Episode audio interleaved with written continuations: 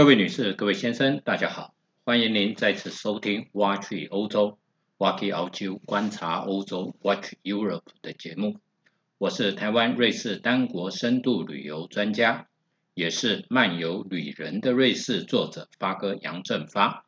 本节目由泰永旅行社赞助提供。泰永旅行社是台湾瑞士单国深度旅游专家。深度经营瑞士、纽西兰、欧亚、美非以及南极等地，是个有温度、您值得信赖的旅游伙伴。泰永旅行社电话零二二七一七二七八八，官网 triple w 点五幺七六四点 com 点 tw 五幺七六四，我要去瑞士。在上一集的节目当中，我们聊到了瑞士。也聊到了，也提到了一个家族，叫做哈布斯堡家族。这一个家族起源于法国的雅尔萨斯，啊，雅尔萨斯就是在莱茵河西岸的地方，在巴塞尔往北的地方。那后来呢，在一零二零年的时候，他们在瑞士阿搞附近，也就是苏黎世附近，他建立了一个城堡，叫做茵堡，简称就叫做哈布斯堡 （Habsburg）。所以呢，这个家族他就开始呢，他开始了他们历经大大约有一千年左右时间的一个盛世。这个家族一直到一二七三年的时候啊，他们的统治者呢叫鲁道夫一世的这一个人。这个人生的一个十一个小孩，其中呢养大了九个，所以呢是在当年来讲的话呢是非常会生，而且呢小孩存活率非常高的一个家族。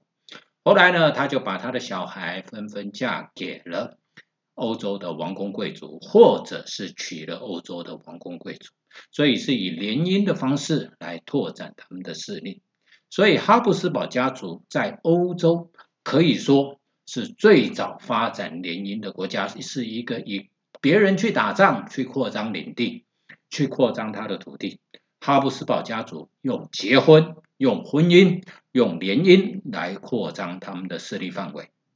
所以呢，当后来一二七三年的时候，欧洲这个神圣罗马帝国呢，曾经历经了一段呢没有国王的一段时间。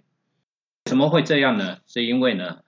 东法兰克帝国的，呃，东法兰克王国境内的各个贵族呢，谁都不服谁，所以呢，选来选去选不出国王。在公元一二七三年的时候，鲁道夫呢却被当选为罗马人的国王，但是他没有被加冕成为神圣罗马帝国的皇帝。为什么他会当选呢？其实鲁道夫一世呢。除了他他的小孩子的联姻巩固他的势力以外呢，最重要的还有一个，当时候跟他的竞争者是波西米亚王国的欧图卡二世的这一个人，波西米亚人称铁金国王的这一个国王啊，势力军容壮盛，势力非常的庞大，所以导致呢日耳曼其他地方的贵族呢对他有所顾忌。所以他宁愿选出，所以他们宁愿选出来一个没啊柔弱，不是中央集权的一个贵族，呃，来担任他们的国王。所以呢，这种情况之下，鲁道夫一世呢就就当选。所以当他当选神圣罗马帝国人民的国王这一道命令呢，到在抵达传达给他的时候呢，当时候他正在围攻巴塞尔。他接到这一个这一个圣旨的时候，他还觉得说怎么可能会是我？但是呢，他就是因为他对其他的贵族比较没有威胁。一二八二年的时候，他呢打败了当时候波西米亚跟奥地利的这一个国王，叫做欧图卡二世，把他的领地收归己有，他把它分给了他的小孩。他于公元，他在一二九一年的时候逝世，那一年也就是瑞士独立的一年。他逝世了以后呢，欧洲啊，就他的家族哈布斯堡家族的势力呢，就有低落的一阵子。一直到十四世纪的时候，他自称自己为大公，为什么呢？因为哈布斯堡家族的出身并不是高贵的，在欧洲。他们很重视您的出身。就像呢，十五世纪的时候，佛罗伦斯有一个非常有名的家族，叫做麦迪奇家族。是以经营银行业致富的这一个家族，这个家族的出身也不是非常的高贵，所以呢，就有人说 Medici Medici Medicine 这一个字是来自于 Medici，他的出身不高。在十五世纪的时候呢，由于联姻的关系，所以呢，哈布斯堡家族呢的继承人就兼任了波西米亚王国以及匈牙利王国的国王，一直到一四九零年的时候。这个时候呢，再次的这这个叫欧洲老丈人或欧洲的欧洲的岳父呢出现了，他是谁呢？他叫做马克西米连一世。这个人呢，他也是透过了婚姻去取得了非常多的土地。他透过婚姻，他第一任的太太叫做玛丽，是勃艮第王国的这个玛丽。啊，勃艮第的国王只有这么一个女儿，所以当国王逝世了以后。他的领地，他包括了勃艮第，包括了法兰德斯，也就是现在的啊比利时、荷兰这个地方，都归于马克西米连所有的哈布斯堡家族。后来呢，勃艮第的玛丽去世了以后呢，他又娶了米兰的玛丽，米兰大公国的玛丽。米兰呢，虽然没有给他带来一些土地，可是米兰当时候呢，由于十五世纪的时候。贸易的关系，所以呢，意大利的，譬如说热那亚、米兰、威尼斯、那不勒斯，还有佛罗伦斯这些国家都非常的富有，所以这种情况之下呢，为他带来了一些财富。那马克西米连跟第一任的勃艮第的玛丽呢，生了一个小孩，这个小孩叫做菲利普。当然，他也不会放过这一个机会，所以呢，就帮菲利普安排了一桩婚姻。这个婚姻是娶谁呢？就是在一四九二年统一了西班牙，赶走了回教势力的这一个国王的国王呢，一个就是亚拉冈王国的斐迪南，另外一个是卡斯提尔的国王，叫做伊莎贝拉，他们的女儿。这两个啊，亚拉冈的国王斐迪南跟伊莎贝拉呢，两个人。生了几个小孩，第一个小孩呢是一个长女，长女呢嫁进了葡萄牙的王室，啊，第二个小孩是一个王子，准备继承他们的王位，第三个就叫做胡安娜，嫁给了菲利普一世，也就是马克西米连的儿子，然后呢，他有一个小孩啊，叫做凯撒琳，嫁给了英国的亨利八世，可是没想到呢。这个大大女儿呢，嫁到葡萄牙的王室，没有生小孩，过世了。所以呢，第三个女儿呢，后来也嫁入了啊，就是呢，去顶她长女的这一个位置，也嫁入了葡萄牙的王室。结果他的儿子呢，大儿子呢，没有没有后代就去世了。所以这种情况之下呢，本来怎么想都没有想到王位会轮到胡安娜，而这一个菲利普呢。哈布斯堡的菲利普呢，非常的英俊，所以呢有美美男子之称；而胡安娜呢有疯女之称。为什么呢？因为呢菲利普很早就去世了，去世了以后呢，因为胡安娜非常深爱着菲利普，所以呢常听说常常把他的棺木。带在身边，四处去游览，去巡视他的领土，偶尔还把大棺木打开来看看他先生的面容。所以呢，人家称他为疯女胡安娜。而菲利普跟胡安娜生了一个小孩，叫做查理五世。在这个在这之前，一四九二年还有一件大事发生，除了。西班牙赶走了回教势力，统一对吧？变成了西班伊比利半岛的王国之外呢。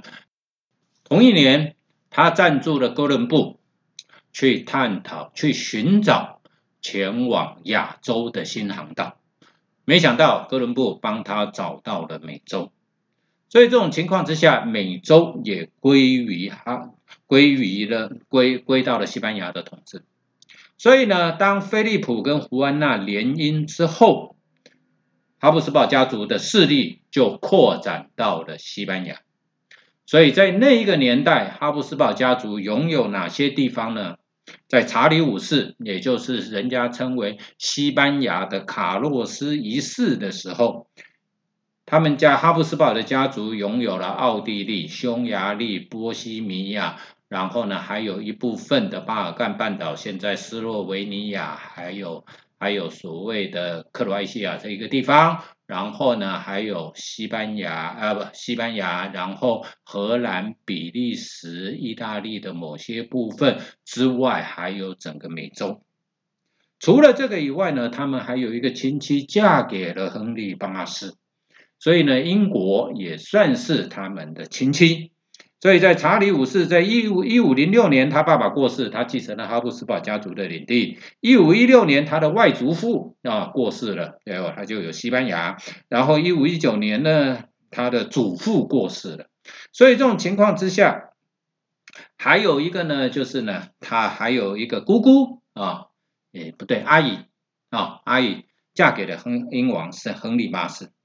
所以呢，在这种情况之下呢，英国、荷兰、比利时，然后再加上日耳曼啊哈布斯堡家族，然后再加上西班牙，对法国形成了一个威胁，法国就变成了法法国变成了一个被哈布斯堡家族包围的一个领地。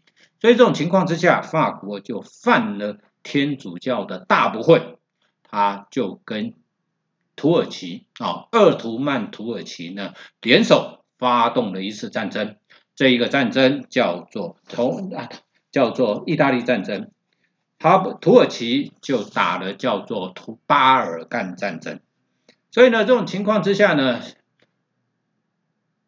法国的国王法兰西斯一世呢，曾经在帕维亚之役的时候呢被抓抓了以后呢，就签了一个合约，回去了以后他撕毁那一个合约。而教皇也也怕西班牙的势力太太庞大，所以呢，就当时候的教皇克莱门七世的时候呢，西班牙的部队在一五二七年的时候攻入罗马，产生了一个一个历史上的故事，叫罗马之劫。所以呢，罗马就被他洗劫了。这个呢，就造成了罗马克莱门七世呢，后来我们英国有一个啊以离婚为职业的一个国王。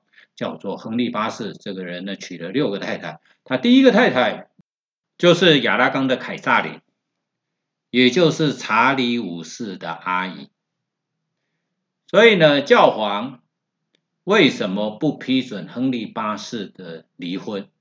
第一，这个有几个有两个原因。第一个原因应该是他天主教是不能离婚的。第二个原因是在于他怕。查理五世再度入侵罗马，所以这种情况之下，一五三三年的时候，亨利八世宣布脱离罗马英罗马天主教，成立了英国的国教。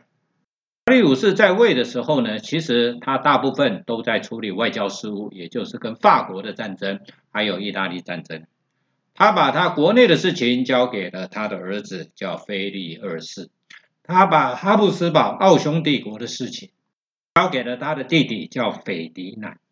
所以呢，后来在他逝世的时候，一五六六年，哈布斯堡家族就分成了奥地利哈布斯堡家族以及西班牙的哈布斯堡家族。在公元一千七百年的时候，西班牙的哈布斯堡家族绝没有了后代，所以呢，就产生了一个西班牙继承战争。后来呢，由法国的波旁王朝。波旁王朝继承。那奥地利的哈布斯堡家族，在一七四零年的时候，卡尔五世去世了以后，他没有后代啊，他没有留下男男生的男性的继承人，所以就由女性啊，叫玛丽亚泰丽莎这一个人来继承王位。她继承了以后，她嫁给了德国的洛林家族，所以就变成了洛林哈布斯堡家族。那玛丽亚泰丽莎女王有欧洲丈母娘之称，她在在位的时候打了二十年的战争，生了十六个小孩，十六个小孩当然养大的没几嗯不多。后来呢，这些小孩呢就纷纷嫁给了欧洲的王室或迎娶了欧洲的王室，所以玛利亚泰丽莎女王有欧洲丈母娘之称。她最小的女儿，这是最有名的，嫁给了法王路易十六，也叫做就是玛丽安东尼，也就是在后来在法国大革命的时候被人家送上断头台的这一位玛丽安东尼。那她有一个侄，她有一个曾孙女，嫁给了拿破仑，成为拿破仑的第二任妻子。后来，在一八零四年拿破仑兴起的时候，一八零四、一八零六年的时候，神圣罗马帝国灭亡了。那一八零四年的时候啊，那他哈布斯堡家族他们知道这个家族维系不下去的，所以他就放弃了神圣罗马帝国，成立了跟匈牙利成立了奥匈帝国。那奥匈帝国一直到一九一四年的时候，发动了第一次世界大战。那经过了四年的战争，在一九一八年第一次世界大战结束了以后，这个家族就没有就已经就消失在历史的舞台上面。这个家族的影响，从公元十一世纪开始，一直到公元二十世纪，整整影响世界的历史、欧洲的历史达千年之久。哈布斯堡家族是欧洲最重要、影响最深远的家族之一，影响欧洲的历史达千年之久。所以，我们要了解欧洲的历史，我们要了解瑞士的历史的话呢，都脱离不了这一个家族，叫做哈布斯堡家族。那这个意思是什么呢？哈布斯堡是老鹰的意思，是鹰堡的意思。所以呢，各位可以到，如果说我们到奥地利。到维也纳去的熊布朗宫去看的时候，你可以看到呢，他们这个门口的两根柱子上面各有一只老鹰。其实老鹰是什么？老鹰是罗马的继承人的象征。所以呢，老在罗马帝国的时候，他们的军团上军团都有一只老鹰。后来呢，到东罗马帝国，老鹰呢就延续下来。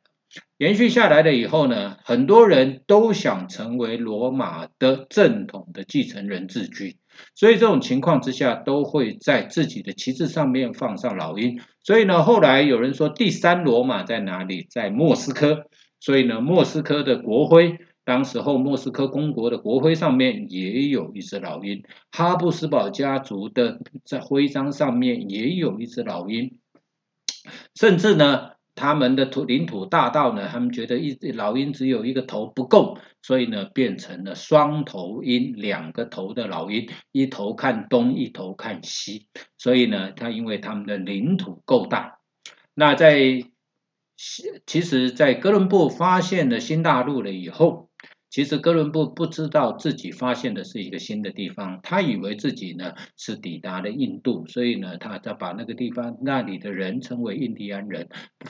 他最早登陆的群岛叫西印度群岛。可是他有没有带回来很多的金银财宝？后来的确有，西班牙的国力就非常的强盛。可是当时候我们讲英国的国王亨利八世。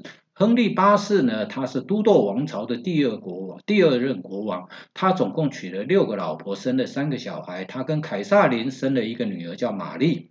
他跟第二任呃第二任的这个。第二任呢，生了第二任的安妮生了一个小孩，叫做伊丽莎白。后跟第三任生了一个儿子，后来儿子就继承了王位，但是没有后代。后来所以呢，玛丽又继承了王位。后来伊丽莎白又继承了王位。当伊丽莎白继承王位的时候呢，跟西班牙又打了一次的大战。所以呢，如果说各位观众、各位听众有兴趣的话，可以去看一部电影，叫做《伊丽莎白》。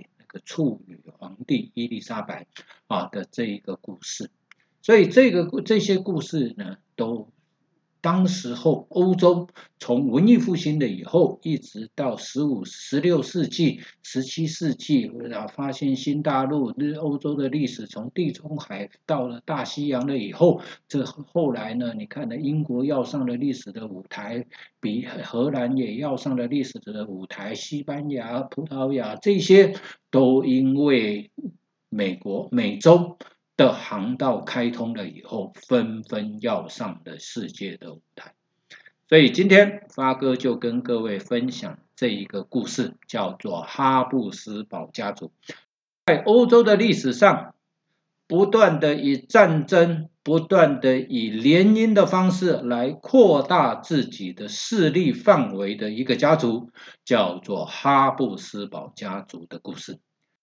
谢谢各位听众的收听。本节目由泰永旅行社赞助提供，我们下次再见，祝各位听众身体健康，万事如意，再见。